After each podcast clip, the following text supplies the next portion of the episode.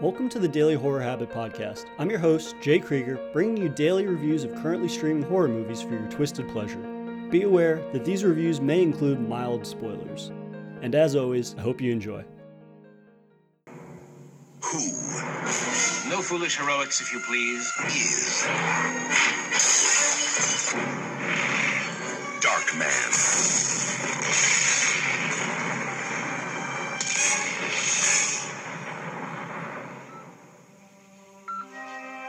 Destroyed everything he had, all that he loved, everything that he was. Now, crime has a new enemy, and justice has a brand new face. I was afraid that you wouldn't want me anymore. Of course I still want you. The good news is that I know who's behind our little troubles of late. Finish him. He has the power to look like any man, These two are both sons of witches! but he is unlike any man. I gotta tell you something about me. He's a cockroach. You think you kill him?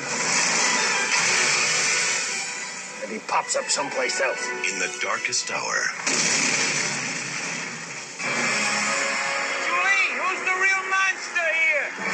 there's a light that shines on every human being. But one. From director Sam Raimi. Dark Man. To say we've been inundated with superhero films over the last few years would be a massive, colossal, and fucking huge understatement. Nothing puts asses in seats quite like superhero movies do. And you know, for the most part, I do enjoy them. I'm not nearly as fanatical or diehard about it as some might be, but in terms of larger than life action spectacles, superhero movies are fun, if nothing else. But in being inundated with them, especially over the last five years, they've begun to blur together for me. Specifically, the checklist mentality of squeezing in every Marvel release I had missed prior to seeing Endgame felt more like a huge chore. It became exhausting, frankly. After a while, you can only watch guys and gals in tights duking it out for so long. I needed something with a similar level of entertainment, but breaking the traditional superhero mold. And so I went back to the beginning. A superhero flick that was around long before superhero films were so commonplace that a checklist mentality was even a thing a far darker and horror centric take on the superhero. That being Evil Dead creator Sam Raimi's 1990 film Darkman, which is currently streaming on Peacock TV. Starring Liam Neeson as Dr. Peyton Wilder, who is dedicated to developing synthetic skin. But when his girlfriend Julie, played by Frances McDormand, is targeted by a local crime boss, Peyton is left for dead after thugs blow up his lab. Though, thanks to an experimental treatment, Peyton survives, but his body and mind are horrifically scarred. This second lease on life empowers him to adopt the vigilante persona of Darkman, seeking revenge against those who have destroyed his life. What truly sets Darkman apart from other superhero films is it essentially being Raimi's love letter to the universal monsters, such as the Hunchback of Notre Dame, the Phantom of the Opera, and the Elephant Man. He's a dark, gothic figure who's an outcast from society, which judges him by his look, yet on the inside, his kind heart remains. Raimi's idea for tackling a superhero film spawned from his inability to gain the rights to Batman or The Shadow, two comic properties he wished to adapt. So he said screw it and created his own hero that resembled heroes he was a fan of, while incorporating his own unique style of filmmaking. This resulted in a film that is wonderfully weird, but more than competent in blending of the numerous genres it has. It's part action, part comedy, part gothic horror, part pulp vigilantism, and all Darkman. I didn't really know what to expect from Darkman, and what I got was far more than I could have expected. I wrongly assumed it would be a schlocky superhero movie that earned its relatively unsung status among Raimi's other, more prominent films. What has held up exceedingly well is the tragic turmoil of our deformed protagonist. Despite Darkman's perceived monstrous exterior, the motivations, drive, and soul of a man remains. The Phantom of the Opera comparison is more than apt, as Darkman hides and observes from the shadows, only striking at the most opportunistic of moments. And if Darkman the film is underrated, that goes double for Liam Neeson's performance. This was Neeson's first action movie type role, beating out the late and great Bill Paxton, while Gary Oldman even was apparently considered for the lead. Raimi originally wanted longtime collaborator Bruce Campbell for the lead, but studio execs didn't think he could pull it off. What Neeson does so well is taking the physicality of the character in a way that isn't overstated, but direct in the emotions he's conveying. I mean, the guy's wearing 10 piece makeup, mask, and prosthetics to show his disfiguration, and yet he's able to convey Darkman's ever evolving mental state and inner turmoil at his current predicament. It's truly a remarkable bit of acting from a green behind the ears Neeson that doesn't get enough love, much like the film itself. But what I love most about Darkman's character isn't his super strength or lack of pain receptors, but his intellect. Rather than rushing into revenge by the seam of his pants, he meticulously stalks and chips away at the foundation of the gangsters who have wronged him.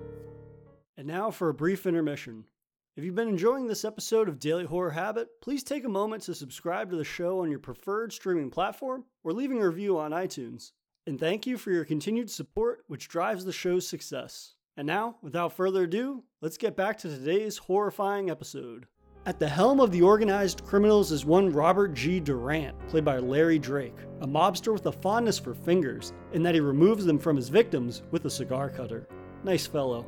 Instead of gunning for Durant from the start, Darkman stalks Durant's cronies, memorizing their schedules and activities, the most memorable instance of this being his impersonating Paulie, played by Nicholas Worth. After carefully observing his movements, Darkman runs a picture he took of Paulie through a program to print a synthetic replica of the thug's face.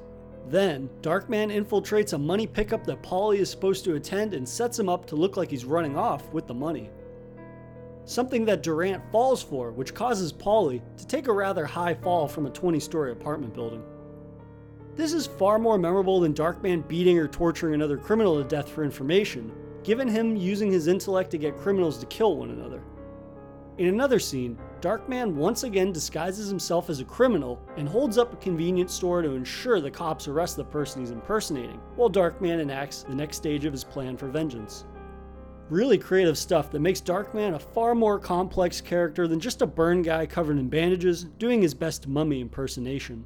And then, when Darkman finds himself in a situation where even his superior intellect can't help him, Raimi steps in and directs some of the most fun and zany action sequences possibly of his career.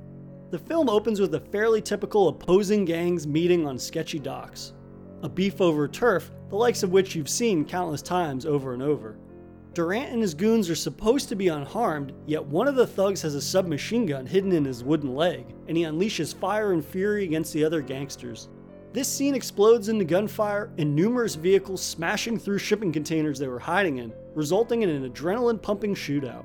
And then, once the shooting stops and Durant and his men are victorious, the thug missing a leg hops over and stabilizes himself on the outstretched arm of the thug who removed his gun leg. And just like that, after a well choreographed shootout, Raimi ends with a bit of humor. Raimi does this balancing act of odd humor with high impact violence effortlessly, never allowing it to hamper or interfere with scenes. Rather, the laughs always complement the scene. Whether it be physical humor or Durant nonchalantly commending one of his thugs, saying, Rick, I'm proud of you. Clean through the brain, that's how I like it, after Rick shoots an innocent unarmed man. Raimi's ability to make the most various genres he's incorporating into Darkman all work in constant tandem with one another. This penchant for action and humor extended the film's epic helicopter chase sequence in which a helicopter riding and grenade launcher wielding Durant pursues the fleeing Darkman. Naturally, Darkman ends up hanging from a wire attached to the helicopter, and Durant takes him for an aerial ride of the city. Seeing Darkman not only crash into buildings but avoid oncoming cars and the like is as hilarious as it is intense. This is all scored by the legendary Danny Elfman, who helps to facilitate the film's tone to make whichever genre influence Raimi is focusing on in a given scene work. And I also need to give a shout out to Darkman's cinematographer, Bill Pope. Pope would go on to be Raimi's DP on Army of Darkness and Spider Man 2, as well as serving as DP on the Matrix trilogy. Pope really does a fantastic job of capturing the melancholic gothic atmosphere of Darkman, emoting the tragic nature of the character through locales and portrayals of the city Darkman calls home. Whether it's Darkman roaming the rain soaked streets or brutally posing on a rooftop with gargoyles, Darkman's look is almost as iconic as the man himself. I really had no expectations going into Darkman. For all I knew, it had earned its unsung rep as Raimi's attempt at a dark superhero movie. so I was elated to find the Darkman whips a tremendous amount of dark superhero ass.